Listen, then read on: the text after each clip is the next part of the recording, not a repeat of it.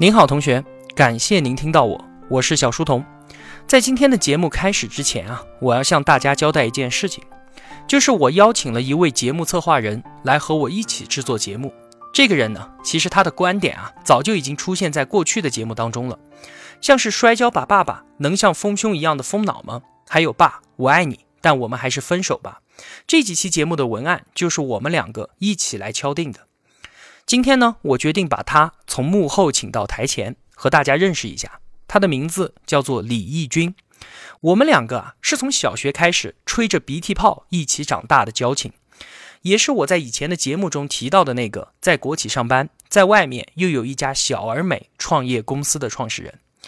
现在呢，他已经从国企辞职出来了，打算把他自己的所有时间和精力全部都投入到能够复利成长自己的事情当中去。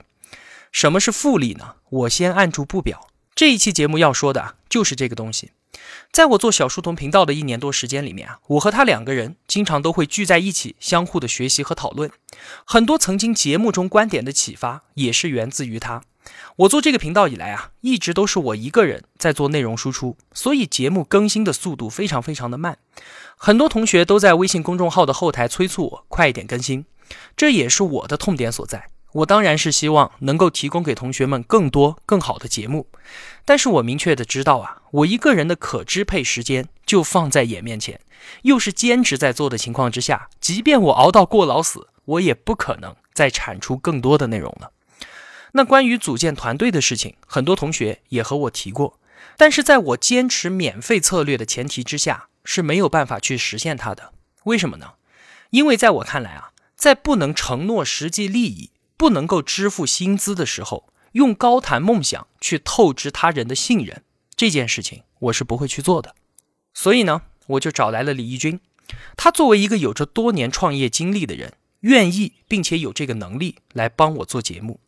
最近我们正在解读《把时间当作朋友》这本书，就是他之前强烈向我推荐的。今天这期节目的文案就是由他完全执笔的。李义军想通过这期节目来强化《时间》这本书中一个非常重要并且核心的概念。我自己看了之后呢，感觉有所得。我更希望在听节目的您同样也有所得。好了，那我们就开始吧。爱因斯坦曾经说过啊，有一样东西堪称世界第八大奇迹，它的威力甚至都超过了原子弹。这个东西啊，是利率家族里的复利。它有一个性格迥异的兄弟，名字叫做单利。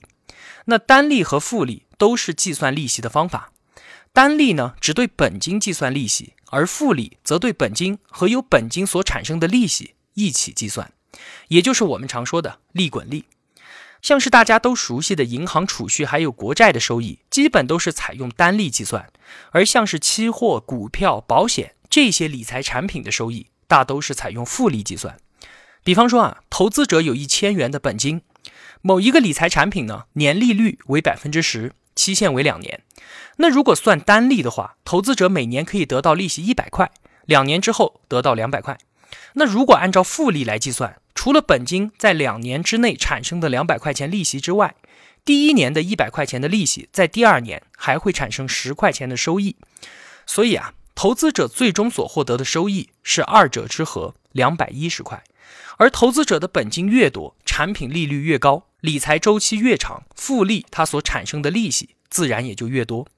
股神巴菲特曾经打过一个经典的比方，他说啊，如果当年的西班牙女王没有支持哥伦布航海，而是将三万美元以百分之四的年利率进行复利投资的话，那么到了一九九九年的时候，西班牙王室将坐拥八万亿美元的资产，这可相当于当时美国全年的 GDP。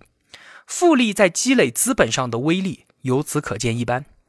简单来说啊，如果投资者在春天埋下一粒本金的种子，那么在时间的长河当中，单利会还给你一棵大树，而复利则会给你一片森林。讲一个故事哈，笨蛋去找朋友借一只鸡，可是朋友呢，他自己只有一只鸡，而且家里的孩子每天都在等着这只鸡下蛋吃。于是啊，朋友就想到自己还有十个贝壳，在市场上面呢，可以换到一只母鸡。于是啊，就好心的借给了笨蛋这十个贝壳，然后呢，笨蛋就去买了一只母鸡。鸡生蛋，蛋生鸡。过了一段时间，想起当初的事情啊，于是抱着一只出生的母鸡去市场上换回了十个贝壳，拿去还给朋友。这个时候，朋友说：“嗯，你应该至少给我二十个贝壳吧？”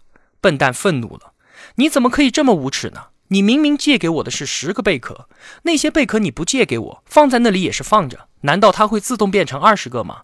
我那些鸡可是我辛辛苦苦养出来的，你什么都不干就多要十个贝壳？”你也太可恶了吧，笨蛋啊！他之所以总是理直气壮，是因为他自以为已经思考全面了。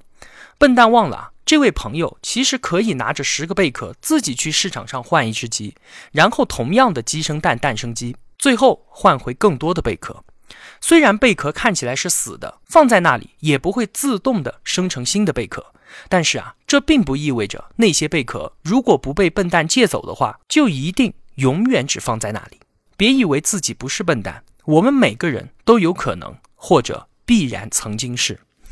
于是啊，一笔借款若是按照复利来计算，拖欠的越久，就越有可能变成永生永世无法偿还。所以，借钱还不上变成了社会的普遍现象。我们这段时间正在解读《把时间当作朋友》的作者李笑来。我们曾经介绍过他的经历，他在三十五岁之前，从未直接从钱上获得过复利的神奇力量的支持，没有任何可以继承的资产。不仅如此啊，还总是被反复的清零。但万幸的是，他很早就意识到了复利的力量，在智力上、知识上、经验上，复利效应依然存在。只要是能积累的东西，基本上最终都会产生复利效应。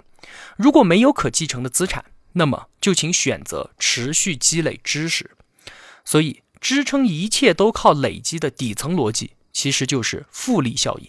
是的，一切靠积累，这是《时间》这本书的核心内容。这期节目是《时间》这本书的延伸阅读，所以我们尽可能多的延伸这一概念。这是李笑来在他所写的系列书籍当中的最核心的概念，而且是他反复鼓吹的核心概念。这个概念，我必须不厌其烦的。跟您说上一百遍，查理芒格，股神巴菲特的合伙人。巴菲特啊是这样评价查理的，他说啊，首先你要找比你更聪明、更有智慧的人，找到他之后呢，请他不要炫耀他比你高明，这样啊，你就能够因为很多源自他的想法和建立的成就而得到赞扬。你要找这样的合伙人，在你犯下损失惨重的错误时，他既不会事后诸葛亮，也不会生你的气。他还应该是个慷慨大方的人，会投入自己的钱，并且努力为你工作而不计报酬。最后，这位伙伴还会在漫漫长路上结伴同游的时候，能够不断的给你带来快乐。全部符合我这些特殊要求的人只有一个，他就是查理芒格。比尔盖茨也曾回忆说啊，在认识查理之前，巴菲特就曾经告诉我，查理是生意场上的最佳拍档。查理甚至超越巴菲特给予我的高度期望，他确实是我遇到过的最渊博的思想家。在本杰明·富兰克林的遗嘱当中，他设立了两个小型慈善基金，这两个基金的目的啊，是要向人们传授复利的魔力。查理芒格很早就决定，这是一项如此重要的课题，而绝不能够在死了之后才通过项目来传授它，所以。查理芒格选择自己来做复利的活教材。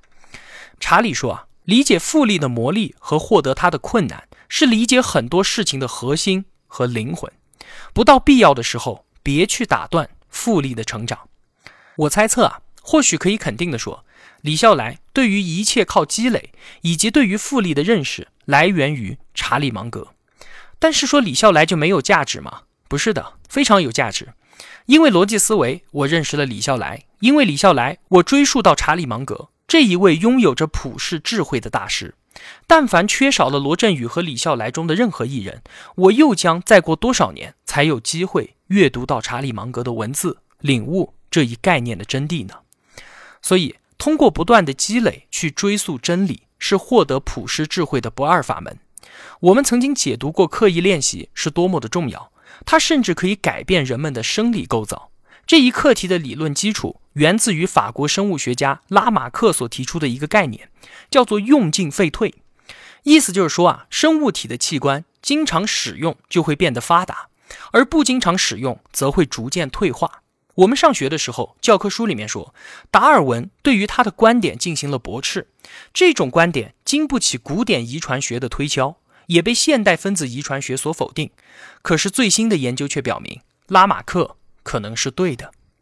从一项研究当中，我们看到啊，人们的生活状态发生改变的时候，基因也会发生改变。